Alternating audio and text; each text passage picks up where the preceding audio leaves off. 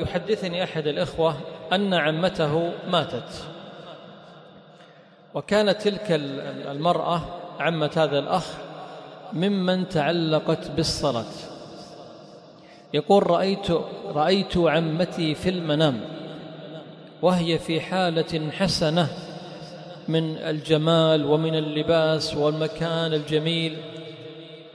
فسألتها قلت يا عمة ماذا فعل الله بك؟ قالت أنا في الفردوس الأعلى.